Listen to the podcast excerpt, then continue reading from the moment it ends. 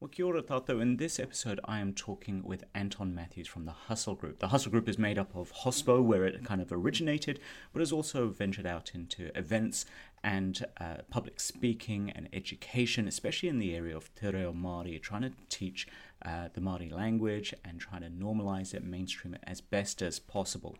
Um, Anton has been a staunch advocate of biculturalism, Māoritanga, trying to find ways that we can normalize this in the business sector. And I've heard him speak at a number of different business events uh, where he's trying to encourage people to use Te Reo Māori and what they do, but he's never lost sight of where he has come from as well. So I wanted to talk to him about how he has started off as an educator, gone into business, gone back to education, used his platform in business to kind of meld those things together and really achieve what he wants to achieve. Um, we could have gone on for a long time, and and so it's a reasonably long episode, but hopefully you learn something from it. I think I'll definitely get him back in the future. So hopefully you enjoyed this uh, and my chat with Anton Matthews. So kia ora e hoa Thank you for coming back. Uh, as you know, my name is Ekant Veer, and today I am talking with the amazing Anton Matthews, who is a father, husband, entrepreneur, advocate for Te Reo Māori, educator, and uh, founder of Hustle Group, um, which is made up, from my understanding, of hospitality, which is where you kind of started, mm. and then elements of education and events coming into it, the most latest of which is Angitu 22, yes. which we'll hear about in a second. But Anton is such a. My, I knew you before I met you. Your presence in the media, speaking up on so many various issues associated with Te Ao Māori and Te Reo Māori in particular, but also just your presence in the city and saying, you know what, people need to be fed, and here's how I can provide an option which is authentically New Zealand, and bringing that those those aspects together for you with regards to Fush, how the menus. I think the first article I saw about you is when you came out with a, a completely bilingual um, uh, menu on Fush, mm. and people were like, all right, this is I don't know, 2018, 2017, and this is the first one we've heard of. It's kind of like come a long way. But welcome. Uh, wanted to give it a chance just to chat to you and how you are going, where what drives you, what keeps you passionate, and and just see where the korero takes us. So, um, as always, I would love to hear from you a little bit of whakawhanaungatanga. Mm. Tell me about yourself. Tell me who you are. What has led you up to this point in your life? Yeah, well, kia ora, kia ora brother. It's uh, awesome to be here, and I thank you for the opportunity. Actually, it's a real privilege. Uh, great way to spend my morning and um, start the week. It's uh, especially after the last week we've just had. It's been a been a great year um, so far, and coming off the back of Matariki, uh, it's really sort of reinvigorated my mm. my wairua, my soul. So no, it's great to be here. Thank you. Um, what was the question? Who am I? yeah, who are you? Yeah, well, I think you've captured it pretty well. Uh, I, I am a I'm a I'm a father and a husband first and foremost. Those are my mm. number one responsibilities in no particular order. Mm. You hmm. know, they're different, but they're equally as important as each other. Um, I, am a family person, awesome. uh, and and I am an entrepreneur. I think um, that that seems to be the term that kind of captures who I am. Mm. Um, there have been times in my life where I've sort of not really known what I've what I've been. You know, I've tried teaching, I've tried working in restaurants and cafes, and I love them both. And somehow I've managed to mash those two worlds together, and I've got a business that enables me to do a little bit of both. And I like that. I like being accountable to myself. I like setting goals for myself and challenging myself. What I have learned about myself, if I'm being honest, bro, is I don't work very well as an as i am not a great employee. You mm. know, because I'm a little bit random, a bit out there, and mm. I like to do things a bit different. And when I'm an employee, when I have been an employee of other people, I think some of my my bosses have found that quite challenging to work with me. So I'm, I'm best kind of on my own, sure. and I uh, I enjoy the challenge of trying to lead people and inspire people. Yeah. And uh, really, ultimately, I'm a I'm a face for my people, hmm. for my whānau. And so that's probably my biggest responsibility is trying to represent my people as best as I can. Sure. And trying to leave behind a legacy that they're proud of. Sure. That my children can, can, can look at and go, hey, he was a cool dude, he did his best, and I don't always get it right. Yeah. But that's the challenge, right? But none of us do. I mean, mm. and this is part of being someone I, I love that you call your group the hustle group because mm. you're a hustler you know you're yeah. always looking for that angle but it also means that sometimes you're not going to get it right mm. uh, as long as your intentions are there to you know be mana enhancing in this space to make life easier for your kids and your family whatever mm. else it might be yeah that's got to be good that's got yeah absolutely yeah i think the term hustle you know um, when I when I kind of first started trying to own that word hustle, and I Mm. mean own it as in like it represents who I am. You didn't try to trademark it no, like not from, not from an IP point of view, but you know, like going out there and, and, and sort of, you know, my Instagram is Anton the Hustler, you know, so and my license plate, you know, as you pointed out on the way in here, says I hustle, and our and our business is Hustle Group. So trying to own that word as in like make it part of who we are as, Mm. a, as a brand from a Mm. branding point of view. Um, you know, I, I was a bit nervous because it, it can sometimes have a, a negative connotation Sure.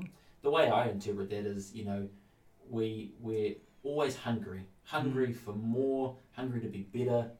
Um, we never sort of rest on our laurels. We're always out there uh, and embracing the hustle of business, Mm. and especially, for, and I think it's because I come from a hospitality background. You know, our first businesses were in hospitality, as you have already sort of said.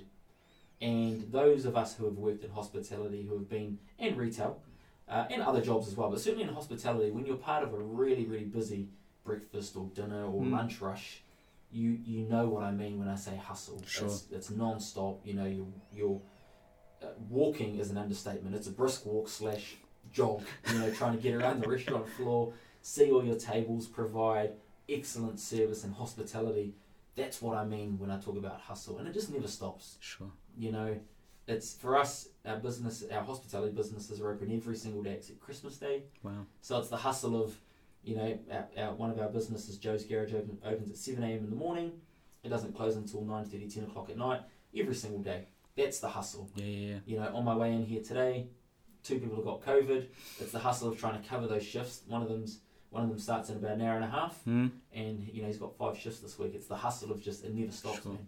Well, don't worry, we'll be done before you need to find someone to cover that shift. No, but that's, but that's the That's point. the point. That's Yeah, the point. yeah, it's- like life carries on. Life is hustle. It is hustle, and and a certain type of person is going to respond better to that than others. Like I can hear what you're saying right now, and people will be listening, going, "This gives me anxiety." Mm. While it almost gets the sense that you thrive on this, not that you want this to happen. You don't want people to be sick. You don't No. want that that illness out there. You don't want you to have to take up time. But also, you're the sort of person and personality that can, you know, respond to that well, as opposed to others. Well, I think it's a learned. You know, it hasn't always been like this. Sure. And, and like I said, when I said I get things wrong, sometimes you have those days where you just go, "Oh man, it's time to throw in the towel. Why do I do this to myself?" And then you know somehow you get through the day and you wake up the next day, and there's this this innate feeling that hey, I need to go out and create more of that. Yeah. It's not the drama, it's just the the challenge. When you overcome a challenge, whatever that challenge might be in life, it's a good feeling, right? Hmm. And so in business, you know, you, there are challenges every single day, dozens of them, if not hundreds. Sure. And when you, every time you overcome one of those challenges, be it small or, or big, you get that sort of rush of, hey, that was that feels good. Yeah. And so, yeah, like you said, some people love that, some people hate it. What I have found is that I'm a bit unusual, and I've learned to just kind of accept that. That's part of who I am. And for a lot of people, they probably just get tired hanging out around me. Hmm. There are others that go, I love this. I want more. I want to be around you more. And and so for me, it's the challenge is trying to find those people and surround myself with those people. Yeah. And then there are people, believe it or not, that do way more hustle than I do, and I'm trying to surround myself with those people so Sure. that I can be inspired by them. You know? So, yeah, it's life, man. It's fun. It's fun. you got to keep it fun. Um, and I love that you, you you unashamedly start in hospitality. Mhm. That's where you've come from. But just to bring, especially the the way that you bring in Te Reo Māori, Te Ao Māori, the way that you uh, are a public speaker in this area, and from the, the, the times I've spoken I've uh, spoken with you or been uh, uh, at a talk where you have given a speech, Mm. you've been very welcoming into this space where there are many people out there who have wanted to learn more, wanted to start more, and and feel like I don't even know where to start, so Mm. I don't do anything. That Pākehā paralysis Yeah. um, sense, and I've never felt that from you. I've found you've been very welcoming. Why is this so important to you? Why is it so important to? I don't want to say mainstream this because it maybe feels like it takes the mana away from it, but why is it so important that more people know about this for you? That's interesting. I've never heard the, the, the term mainstream, and, and is that a good thing or a bad thing? I'm going to have to go and think about that. But I think the answer to your question is a little bit about my background. You know, my mum is not Maori, so my Mm. mum is Pākehā. My dad is Maori, um, and my wife is also not Maori. She's Pākehā. So I think having grown up around, in particular, those two Pākehā women, who, you know, heavily influenced my life to this day. I've seen the some of the struggles that they've had to overcome as non Maori wanting to find their place in this world of te reo and Maori culture, and um, and I can see you know that I, I know some of those struggles, and I'm not saying that those struggles are better or worse or greater than some of the struggles that Maori who have perhaps grown up urban, Hmm. who have been disconnected to their language, their culture, their marae, you know, the, the struggles that they have to overcome. They're, they're two different sets of struggles. But the point is, there are Maori out there and there are non-Maori out there who are yearning for a connection to their culture, Hmm. who want this language, uh, and I think there is a place for both of those groups of people.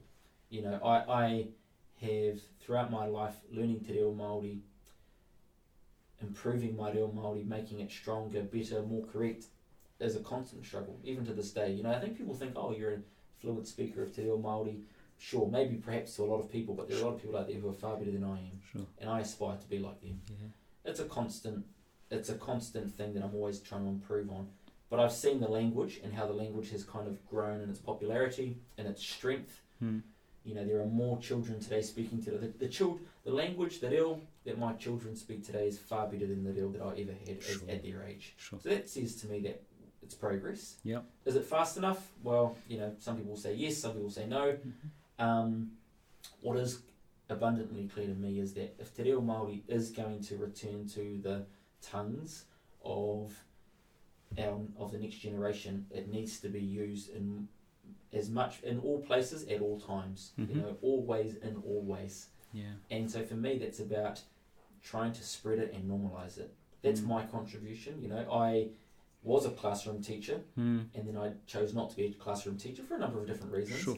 what I have found, uh, where I have found my calling is in business. So the question, as a as a person who was privileged enough to grow up and come through the Kohanga Reo and Kura Kaupapa Māori system, Hmm.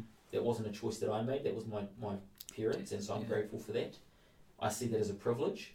I, I was gifted a language, Hmm. and I was gifted a whole bunch of cultural experiences that I could take for granted, or I could use those experiences and I could use my leverage as a business owner to try and be a good kaitiaki, a good guardian. Because I Hmm. think people, when they talk about kaitiakitanga, stewardship, guardianship, however you might translate that, you know, they think about it from an environmental point of view, and it definitely has an environmental aspect to it.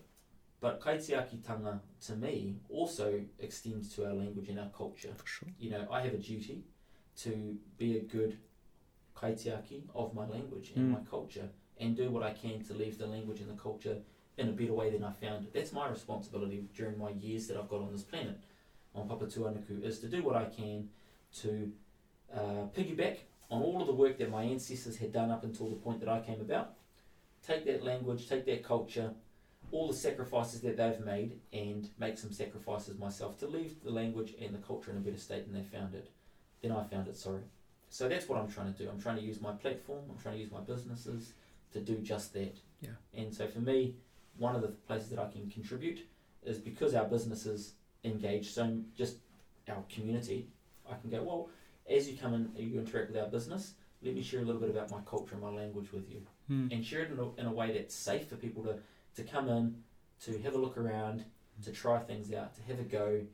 And, you know, for every, say, 10 or so people that come in, one or two of them might go, actually, this is really cool. I might hang out a little bit more and, and explore this a little bit more. And that's happened a number of times over the years. So that's kind of my contribution. I don't profess to be, you know, the person who's going to bring Te Reo Māori back from the um, te pari o te, o te rua, you know, the edge of the cliff or whatever Sure. it might be. But how I can contribute is through my businesses, and that's what we try and do every day. And if we talk about mainstreaming or normalizing and, and things like that, it, yes, there might be a single person that's a revivalist, but unless you have lots of people using it regularly, then you're not going to ever get there. You might need to have some sort of totem that can help us mm-hmm. and, and focus our energy there, mm-hmm. but unless it's it's used, like you say, young people used way more in education than it was even when I was at high school in New Zealand, way more in government than it ever was. And yes, there are parts in society where it's not used as much, but it's starting to become. And I remember this. You you say you try to make it a safe experience, but also you make it super accessible with uh, and what people need when it comes to behavior change. If we go to kind of the how do we how do we improve behavior for the good of society sort of perspective and how we can market that. Um, giving people little bite-sized pieces that they can use in a safe way is super important. I remember a, a talk you did where you said um, if you want to use Te Māori in, in business, start by picking up the phone and instead of saying hello, say kia ora. Mm-hmm. Guaranteed nine times out of 10, 99 times out of 100, you're not going to have that person yell at you for using that word. But that's a nice, simple way to start. And I think that's what the power you bring as an educator and as someone who has grown up in this way that you can find those things and educate, especially in the business world, Mm. how things can start to change. Yeah, and I think it's about giving permission to people to have a go. Sure. You know, and, and sometimes as part of that, there's a conversation around you know appropriation versus appreciation, which you and I have talked about at great length. It's about you know making sure that people understand that um, it's not there to be appropriated, Hmm. but if you genuinely want to try and be a, a, a part of this movement in a positive way, it's about enabling people and giving people permission to have a go. Yeah. And yeah, like you said, picking up the phone and starting with kia ora, the really cool thing about it is that when you pick up the phone a hundred times and say kia ora rather than hello or good morning or whatever you might have been saying previously, you're right. Ninety nine times out of hundred, people don't get their tail up. But the really cool thing is people begin to say kia ora back to you. Yeah. You know, and these are people that perhaps wouldn't have said kia ora Sure. and but but because you led with kia ora, they you've given them permission now to engage in and have a go. So you're actually normalising it in that way as well. And that's the that's the really neat part about this. That's the potential is when businesses start to bring this stuff in and, and they might make it part of business as usual, not just part of Māori Language Week or Matariki, you know, Mm. it become part of business as usual. It inspires other businesses and it also lifts the status of the language at the same time. sure. So that's really one of my messages, you know, is actually have a go. Um, we, we need to be careful at the same time that we don't we don't rub it in the faces of other Maori businesses or other Maori people who don't have the language because we Mm. have to understand that there's a huge amount there's a huge number of Maori out there who wish they had Te Reo Maori, who wish they had a deeper connection with their culture, but they don't for a number of reasons, and a lot of those reasons, in fact, you know, almost all of those reasons, uh, are not their fault. Yeah. And there's a huge amount of trauma wrapped up in there, intergenerational trauma, and we have to be careful that we don't go, "Hey, I've just, you know, I've done a, a I did a one-hour course, or I've learnt this new word," and we're not, we don't expect that all Maori out there can help us along that journey, because the truth is, a lot of Maori are also beginning their journey, or wish they could, but haven't found the time or the correct resources. So there's a little bit of delicacy there, but it certainly shouldn't prevent anyone from having a go. But I've thought about this uh, actually uh, about this concept of people participating at different levels. And you know, I think you and I could probably agree, whether you like rugby union or not, we can probably both agree that rugby has a very strong presence in this country. Sure. Yes. Sure. So I've asked myself a number of times over the years, what is it about rugby union and Hmm. the All Blacks and Mm. Super the Crusaders and all that? What is it about rugby union that makes it such a dominant sport in this country? And I think, you know, when we think about it, we go, well, actually, there's participation at a whole bunch of different levels. We have the pinnacle, which are Mhm. the All Blacks. The elite, And, yep. Yeah, the elite, and you know, perhaps even the captain of the All Blacks, the Richie McCaws and the Dan Carters of this world, right? They are the elite. They are the pinnacle. But then we also have below the All Blacks, we have um, you know the super franchises. Then we have regional um, teams, and we have Yeah. clubs, and then all the way all the age grade, and those are just the players, Sure. right? Down to social, even people Yeah. that don't want to compete but enjoy throwing the footy around. And then we have on the spectator side, we have the same level of participation. We have people that will watch every single minute of any rugby game, regardless of who's playing, they Yep. will watch it. Down to people and who, who actually won't watch rugby at all unless it's the World Cup final. It's a big game. Blacks- yeah. It's a big game. Yep. And that's their contribution. But when you add all of that together, the sum of all of that participation Mm. from the people who aren't that engaged to the people who are deeply engaged in rugby creates this culture around the sport where it's really, really strong. So if that's our example, if that's what it Mm. takes to create a strong culture around a sport, well, we should use that as a, as As a model. as yeah. a model for a language, right? And the really cool thing about that is that when you share that with people, they go, "Okay, sweet. So, so fluency isn't isn't necessarily my my aspiration. It's like, well, only if you want to become fluent. If you're the sort of person who actually this is really hard and uncomfortable, and for you, just picking up the phone and saying kia ora is about as much as you can manage. Mm. The point is that that's okay. We need people. So we need our All Blacks, and I'm not one of them, by the way. Sure. There are people out there who live and breathe, who do so much for Te Reo Māori. they are our elite. They are our All Blacks. There are other people below them and below them, and I'm probably somewhere in the middle. You know, other people might think I'm more than that. I'm not. I'm just a humble dude trying to run a business Yeah. and trying to teach his kids and speak to his kids in Māori for me, that's about as much as I can do. You know, I, I, I would love to say I do more, but for me, that's about as much as I can do. There are people out there who deserve far more recognition than I do, but that's because they're playing at a much more elite level than Mm. I am. So I know my place, and, and, and the point is that if your place is, hey, look, I can only manage picking up the phone and saying kia ora, and you know, on a really on a day where I'm feeling really brave, I might be able to, be able to say, how was your whānau? Mm. But that's about the extent of what I can manage. We go, that's cool, Mhm. that's awesome. Mhm. Yeah, so I think sharing those stories enables people to go, okay, sweet, so I, I know where I can sit. And actually, Anton's telling me that ahakoa he iti he pounamu, although it's only small, it's important, it's, yeah. it's vital. Yeah. So I think sharing those stories gives people confidence to go out there and have a go. And that's part of what I try to do every day, bro. Yeah, no, I think that's beautifully put, to be honest. And that that whakataukī with regards to just because it's small, Mm. it's still important, still a treasure, It is. is is important. And I think it gives hope for those who genuinely want to get into that space. I know one of the places you are hustling with regards to the language in particular is on social media. You're you're trying to come out there and share uh, daily kupu and uh, TikTok and things like that. Is there any particular reason why you've you've ended up in these spaces to to do this? Because that that isn't easy. I know this as someone who consumes and studies social media that it's a difficult place to engage in because there's a lot of hatred there's a lot of people ignoring you there's also just the time it takes out of everything else you're doing in order to do that you're clearly passionate about it what what got you into that and why why was that important to you do you think Well, I think because there was an audience there. Yeah. You know, TikTok isn't something I I, I, I participate in. Yep. Um, other than I try to create content that's going to appeal to an audience that's on TikTok. Because I know that if they're on TikTok, they're probably not on Facebook and they're probably very rarely on Instagram, right? And so it's about kind of going, well, look, different audiences. If my goal is to try and normalize it, that doesn't mean normalize it amongst one niche group of people Hmm. it's about trying to spread it as far as I as I can. And I resisted, you know, those reels and TikToks for a long, long time because it wasn't something that I understood. But I had to come to terms with the fact that there are a lot of people out there, especially our young people, Hmm.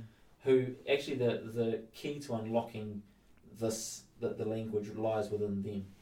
You know, so it's about trying to appeal to them, and, and in order to appeal to them, you have to go where they are. sure You can't just expect people to come to you. So I think for me, it was you know it, it's it's difficult. Uh, it's time consuming, as you've said. Would I rather not be on TikTok? Yeah, I probably would rather not be on TikTok. Yeah. But I think there's a there's an audience there, you know, and if there's an audience there, I want to try and put some content out there that might inspire a few people to go, hey, this is really cool, and if one or two of people or more pick it up Hmm. and they take it with them, well then I've done my job. you're winning Yeah, I mean, I think there's only one of me, Hmm. and to be honest, when I started getting into this, it was one on one or one on few, Hmm. you know, lessons, Mm. workshops, and then we went to big group where we had to try and find a way to get more people in the room, Mm. you know, and that was where our classes came came into, you know, so we ran a class in 2017. We welcomed everyone on. It was a free class. Hmm. Come along, and we ended up with sort of, I think it was about eight or nine hundred people in this class.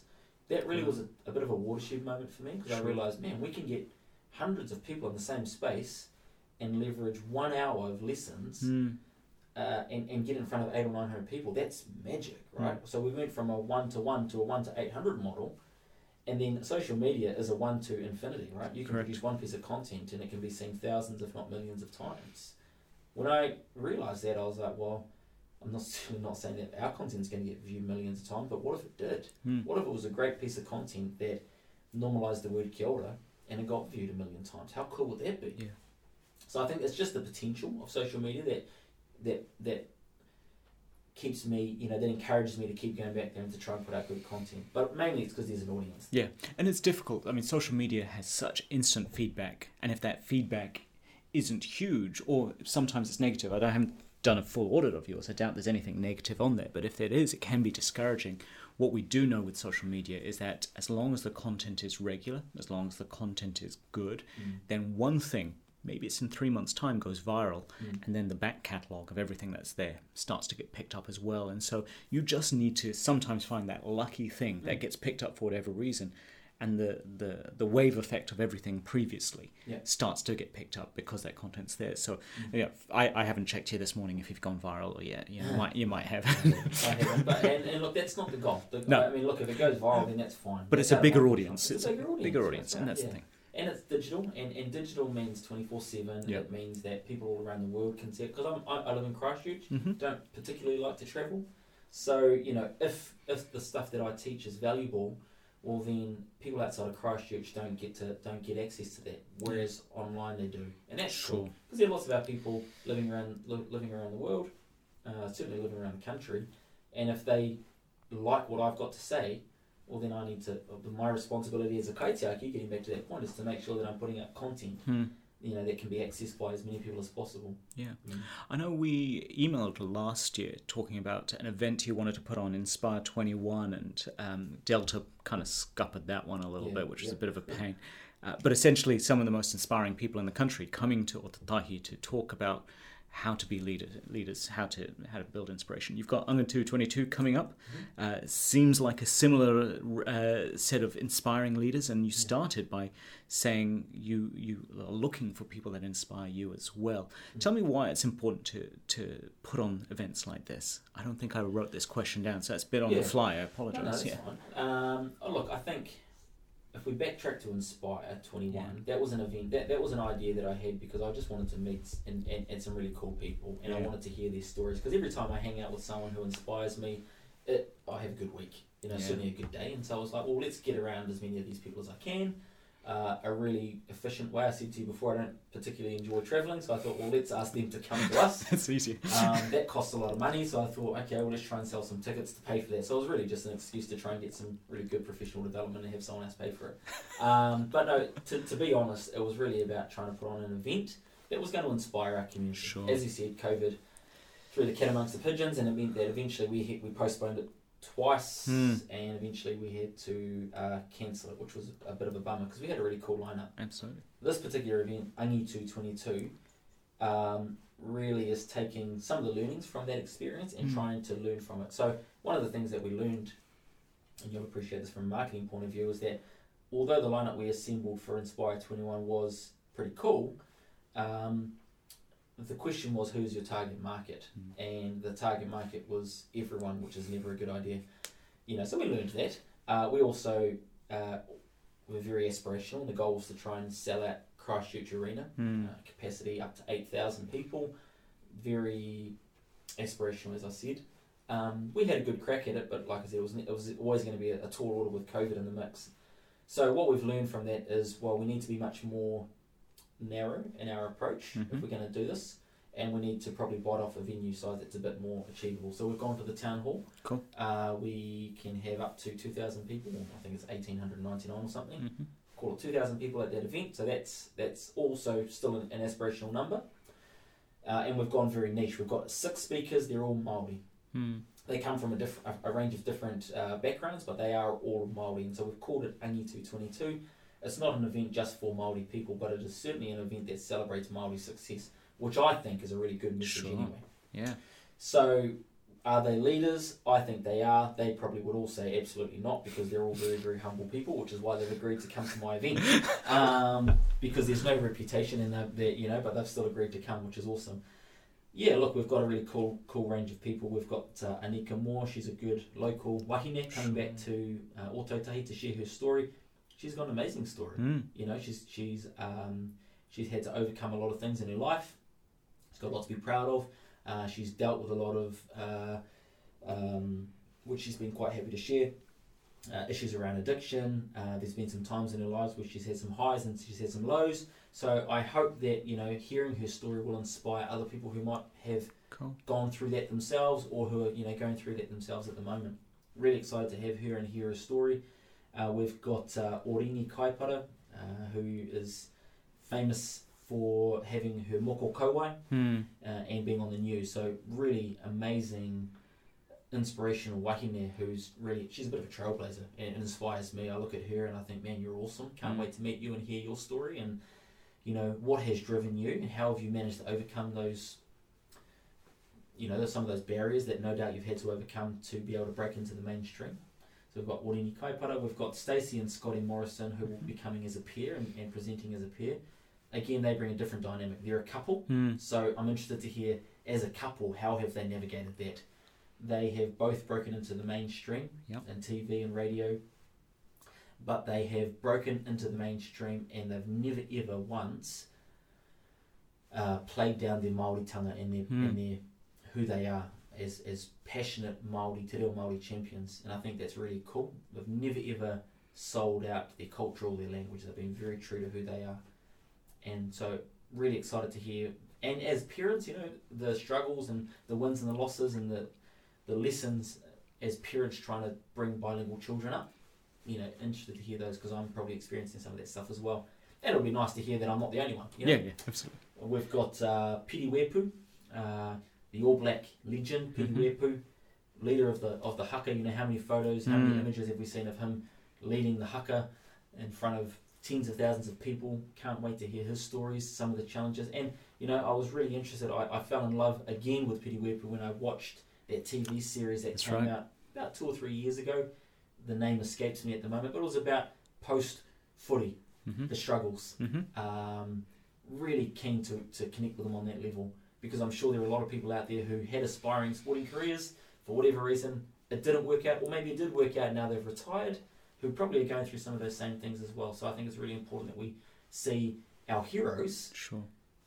you know sharing those stories because they're just people It normalizes, that, Normalises those it. difficulties. totally totally uh, we've got Sir Ian Taylor totally different tech you know um, and what I love about Sir Ian Taylor, from what I know of him, is that he he's he's the sort of guy who goes, let's just do it first and work it out later. Sure. He just, you know, I love that, you know, because I'm a little bit the same. Yeah. So really keen to hear about his journey. Um, some of the technology that he has brought to the world is is amazing. You know, Mm. uh, around cricket, around um, yachting, some of the things that we see and take for granted, we don't realise that there's a Maori entrepreneur behind some of that stuff. So Mm. I'd love to hear that and aspire those that next generation of Maori coming through who want to get into that tech space or that STEM space.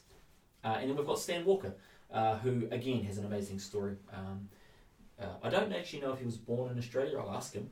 But certainly, when I was introduced to Stan Walker, it was on Australian Idol. That's right. It was this young 18 year old singing John Legend. Yep. Uh, amazing voice. And then over the years, he has obviously moved back to Aotearoa.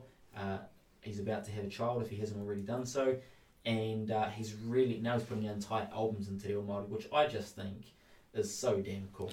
And again, another person who has had a very difficult Mm. past. That's right. And not to say he's not ashamed of it, but he knows the power that comes from talking about these things Mm-hmm. because there are others who aren't able to talk about it. Look, and I I remember when uh, before it came out, some of the health struggles that he went through before it actually came out. I remember seeing uh, how much weight he had lost, some of the Mm. comments, some of the rumors that were going around. I just thought, how nasty is Yeah. that? Again, it'd be really good to hear from someone who's had to be in the spotlight. How do they deal with that? Yeah.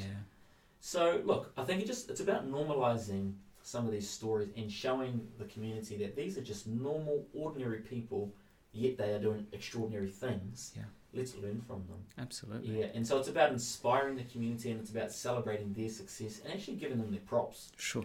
because the fact that we even know who these people are and that they haven't brought shame upon our people means that they've had to do a whole bunch of things right. Hmm. So one of the questions I want to ask all of them is, you know, if you had to do it all, over again, ask you, you give some advice to your say 16 year old self. What would that advice be? What have you learned? Yeah. Yeah, so that's that's really what that, that's all about. And then just to add to that, um, I'm really proud to be able to showcase um, Te Whānau Tahi. So that's my old school, uh, Kura Kaupapa here in. They uh, their wharekura, their high school, is standing at the nationals that very week, during the week, and then on on the Saturday of Angitu 22, they'll be performing their bracket. So we're going to be able to see uh, the the next generation of kapahaka exponents. These, Brilliant. these rangatahi come through and really struck their stuff, and I think that will be really cool. Because when you see good kapahaka, it does send shivers up your spine. It's Yeah, so damn. And these people, these are kids. You know, they, they really are. But the way that they carry themselves is as if they are adults. Sure. Not to put that pressure on them, but they are. They represent their culture and our people and our kura so well, so Mm. well. And I can't wait for all Ōtautahi to see that. And this comes again, the, the kura kaupapa model, which is embedded uh, in Te Ao Māori, Te Reo Māori, all the, all the way through. You're, it's always going to be central to who you are because there's no alternative as such. It's not like, all right, you get your one out reo Māori or you have your teacher doing Mm. X, Y, and Z. So that, that whole package of the reo, the kapahaka, Mm. everything, it, it, that authenticity comes through as a result and they can, they can present it in that way. Yeah, it's something that as I get older, I become more and more passionate about it, and I, the the more I, you know, my children are now going through the kura kaupapa system, Mm. system, and the more I uh, immerse myself in that world, the more I see its benefits. At the same time, I have to, I have to be careful because I don't want to make it sound like there are, you know, Maori that aren't in that system somehow, you know, are not worthy or are not real or whatever. Sure. You know, it's, it's not about that, but it's more about celebrating the success of Kura Kaupapa. You know, Oriini Kaipara, who I just spoke about, is a graduate of Kura Kaupapa. Mm. Um, so, you know, I, I think it's im- it's important for our Kura Kaupapa kids to hear that. Yeah. You know, and go, okay, so being at Kura Kaupapa is not a disadvantage. I think for a long time it was seen as a, what's the trade off? Yeah. Well, we want to get to a stage where there is no trade off, first of all, which is kind of where we are now. Where we eventually want to get to is that not only is there no trade off, there are huge advantages, Advantages from coming through that system. But, you know, we're about 30 odd years in. Yep. Um, the, the data speaks for itself some of the graduates, you know, like myself, Oriini, and tons of others, are now coming through, working their way into senior positions, running Mm. businesses. And I think as that happens more and more, Maori will gravitate to that world. And I think when Maori come to that world, then they will realise, wow, this is this is where this is this system, this education system, is where our people need to be. That's just my own personal Sure. whakaaro, my thoughts. But that's my experience, uh, both as a student and now as a parent with tamariki Yeah. coming through that system. But there, there's still a generation, and we don't want to necessarily go down this line too much. There's still a generation or a mindset that believes it's either equity or excellence. Uh, that, that it's we can do the equitable thing, but we're going to have to compromise on the excellence. And what Kura Kaupapa is starting to show, or has shown, is that those things aren't, you know, they, they aren't opposites. You mm-hmm. can have both the right thing to do and excellence. We're doing this at university as well, trying to trying to take away that stigma of this is because you know we need to do the right thing, but we're not. We're going to need to compromise on X, Y, and Z, and that's absolutely not true. Yeah, look, I think as universities and as industry and government starts to recognise that the, the, the rangatahi who are coming through Kura Kaupapa bring a whole set of values that can't be learned in a classroom or in, in a degree, you know, or in a short course. This is Mm. learned through years and years of just being immersed in pōwhiri and tikanga and karakia and waiata. That's what I mean. Like, I grew up in this world and I didn't know that it was different Hmm. to anyone else until I learned it was different. Yep. And you can't just go and there's no short course or no Netflix series or whatever that you can just watch and learn this stuff. So these kids that are coming through are bringing so much experience and so much cultural value to the table. And it's beginning to happen. You know, as universities, as industry, as government recognizes that, you know, the, the graduate who can get up and he can deliver a karakia on the spot Hmm. without rehearsing it, that's so valuable. We need that as part of our business or as part of our organisation. The, the, the child who can get up and can speak about um, te tiriti o waitangi or about tikanga can offer all of this cultural insight at the drop of a hat. Those are the sorts of skill that we need as a business or as an organisation Sure. at, when when industry wakes up and realizes that, and it's beginning to happen, the value of those Kura Kaupapa students are going to go through the roof. Yeah, You know, absolutely. I'm doing some work at the moment in, in the water space, Hmm. and it's becoming abundantly clear some of the positions that have been and are being created as we speak in the water space can only be filled by these graduates. Sure. So it's going to mean that there's going to be a fight for these people.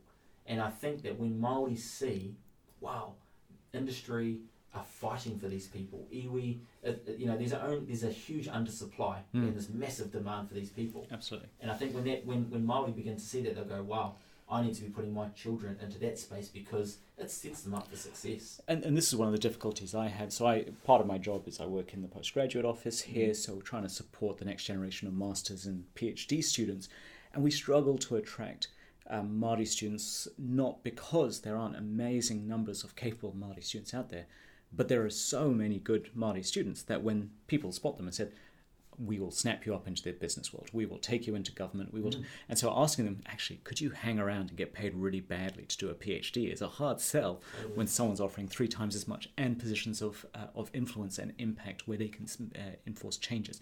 One would hope in time Mm. we, we we've addressed some of the supply issues and we can see some of those come back to to to grow their knowledge and, and spend that time and focused on it. Uh, but in the meantime, it, it it's a bit of a hustle trying to trying to Mm. support that ourselves. Totally, yeah, yeah, and that's the hustle, man. That's the hustle. We're all on it, right? No, look, I, I, I totally agree, and, and I think there will be probably for the next probably ten years. Yeah. I think it's going to be a little bit like this. There is going to be, you know, I've had a few meetings just in the last few weeks with big corporates who are Mm. realizing, wow, we need, you know, for example, to give, you know, the Water Care Act says we need to give effect to Te Mana o Te Wai. What does that Mm. mean? Okay, well, there's probably a really smart uh, Kura Kaupapa graduate out there who can help us with that without unlocking, without finding the answer to that part, Te Mana o Te Wai, we can't bid for this million dollar contract and, and if, when we need the million dollar contract to keep the, the wheels turning. So it's like these, these young people are going to become so influential and so valuable. And so it is going to be a hustle to try and fight and, and hold on to them. And that's probably what you're experiencing. Oh yeah. Um, Yeah. I mean, we we were on a panel recently with the Chamber of Commerce talking about that line between appreciation and, appropri- and appropriation when it Mm. comes to culture. My worry in uh, hearing stories like this is that oh, we need to get this funding. Let's found, find someone Māori, Yep. and and almost appropriate that ticker box tokenism. Mhm. How do we protect that so that it's not tokenism? Do you? I mean, do you have ideas? What are the Oh. things we can do? Do we just need to make sure that our young Māori rangatahi are strong enough that they can go and say, "No, mm. I'm not going to be treated that way"? Or No. what else can we do? No, I mean, that's part of it. Yeah. But that's an enormous responsibility to put on the Sure, shoulders absolutely. of a young, you know, child, basically. You know, that, that, that, that's too much. Who's learning themselves It's as well? learning themselves. I mean, it's one thing to transition from high school to tertiary into the workforce. That transition is hard enough Yeah. without needing to add the pressure of, oh, by the way, you need to represent your people right. and tell the boss to go and get stuff because that's a cultural appropriation. It's, it's unrealistic. So I think the answer, well, there's lots of different answers. Um, one of the things that people like me hmm need to do is we need to stand up and be a voice for those people. So we need to really protect our young rangatahi coming through Mm. and make sure that we're not sending them into places where they are going to be taken advantage of. hmm So, like one of, one of the pieces of work I'm doing at the moment is in the water sector, and one of the things that we've identified is that industry actually isn't ready to accept these rangatahi. Mm. They want them, but they're not actually ready. Yeah. Because and so there's a real reluctance among Maori to send their our rangatahi into these places because industry is not ready to take care of them. Mm. They don't understand the way they see the world. They value them because they see them as the key to unlock the contract, Sure. but that's not really value, is it? You know, that's valuing money over everything else they bring. Yep. So until industry and you know the tertiary, the training sector and government and all of these different influential places of work, until government, until our country is ready to value these things, uh, these these the the cultural experiences and assets that our rangatahi bring to the table, until that happens, we really it's it's irresponsible for people like me to encourage our rangatahi to go into these spaces. So there's a lot of work to happen. Mm. There are lots of willing partners out there as well, which is the great news. There's lots of government, there's lots of uh, different private organisations who want to create safe spaces. But really, that's what Article 2 of Te Tiriti Waitangi is about. It's about Aye. protection. Yeah. You know, and what is protection? It's not just enough to say we're going to put it in our charter or we're going to have Know, te name or something like Exactly. that. That's not enough. It's about active protection. It's Yeah. about always being alert and thinking, what can we do? What more can we do to create spaces where these people are safe? Yeah. They feel safe culturally. You know, the language is protected. Not only is it protected, but it's we encourage all of our staff to participate.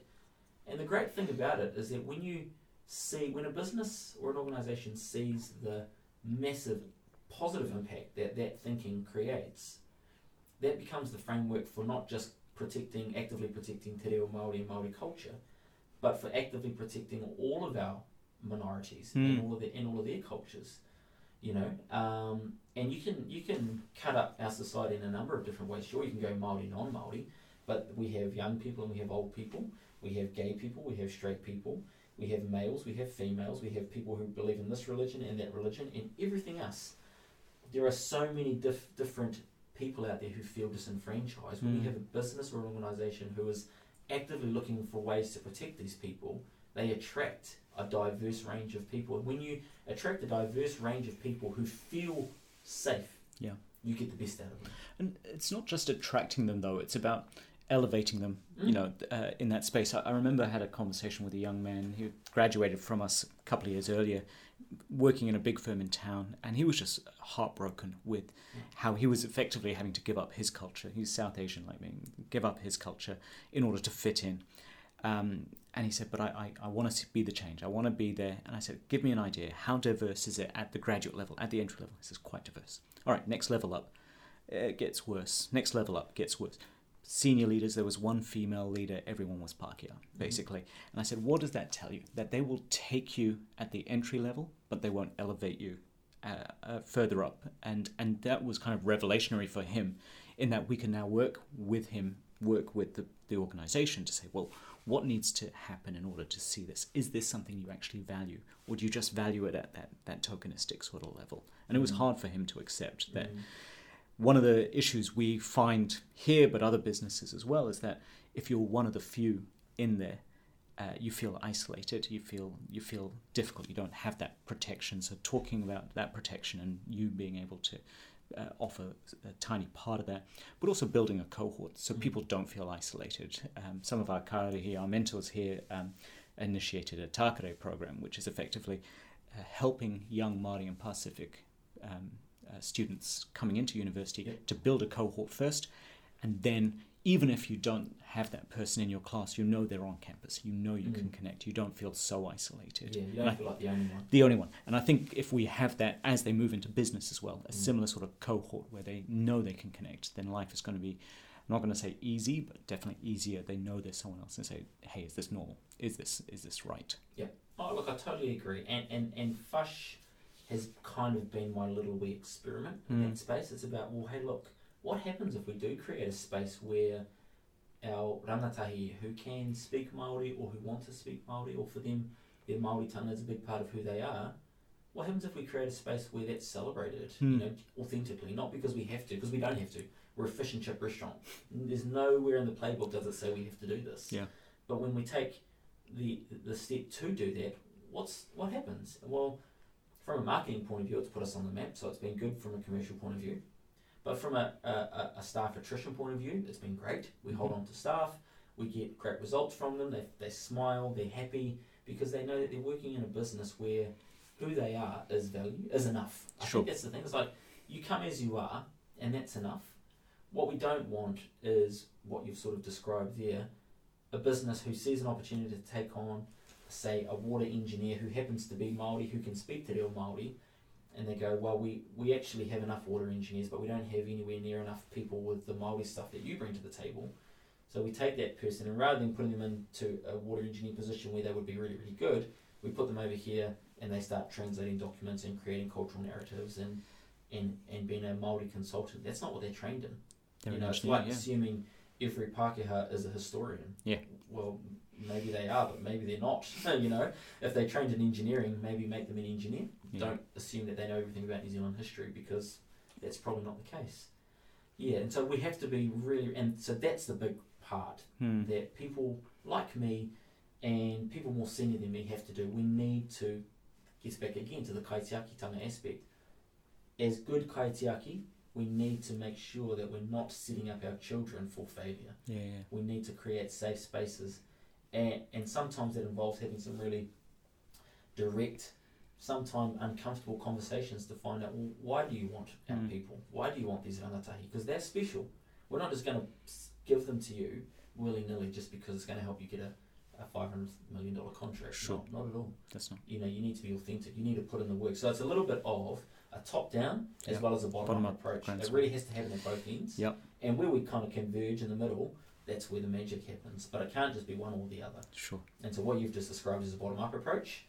Um, equally, if you just go top down, Yeah. it takes too long to filter through. It's got to be both ends. Got to be both ends. Yeah, hundred percent. I think for me, when I was growing up, Te Reo Māori and the experiences that I had as a Māori child coming through Kura Kaupapa, I thought that they're really the only pathways that were available to me if I was going to use those things were teaching and maybe kapahaka. Hmm. So I think what I'm trying to demonstrate is that actually there are many more pathways, Sure. especially in business. You know, there are businesses out there that don't exist yet, are in the in the Maori space, and I think one of the things that Maori we need to get better at is bouncing the Maori dollar around, Sure. finding out who are the other Maori businesses that we can support that can actually help us achieve the things that we want to achieve. You know, like I spend money on marketing. Is there a Maori marketing business out there Sure. that I can use? If they're just as good, I have a decision to make. Uh, you know, we recruit a lot of people. Is there a Maori recruitment company out there? We pay for printing. Is there a Maori printing company out there? You know, can we actually build this Maori economy up, and can we bounce the dollar around the Maori economy a little bit better than we are at the moment? There are cultures around the world who are excellent at it. Yeah.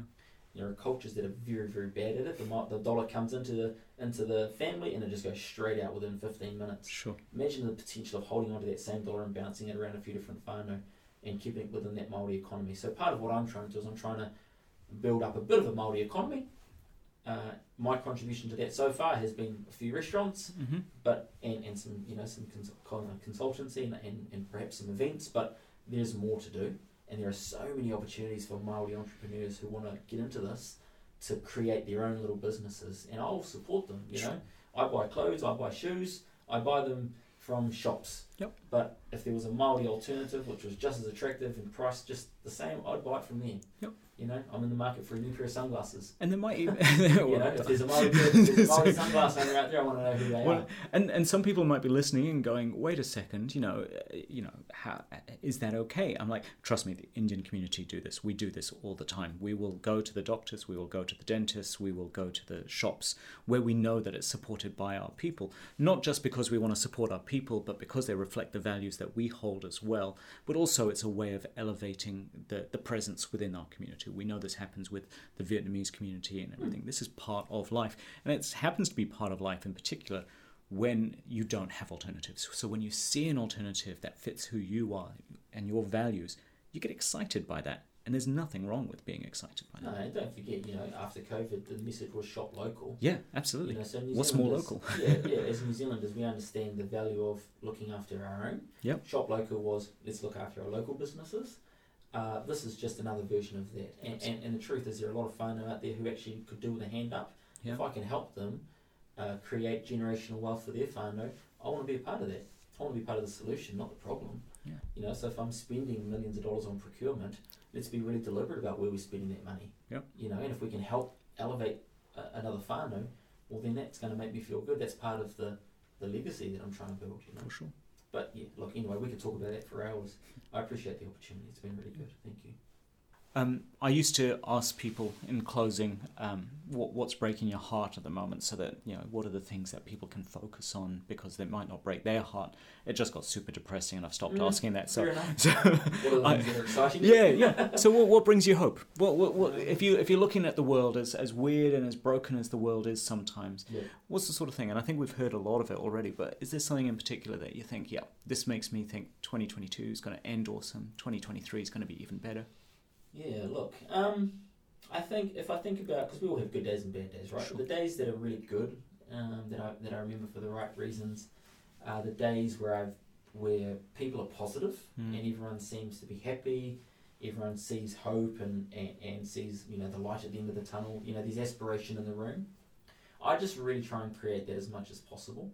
So for me, you know, I, I'm trying to build. Currently, we're a business that has we're about a five million dollar revenue business. I'm trying to grow that to ten million uh, in the next in the next as soon as possible, really, and as safely as possible without being reckless. For me, the reason the driver behind that is if we're a ten million dollar business, that means I can employ four to six people on really good salaries uh, in middle management. We don't have that at the moment because we Mm. don't have the scale.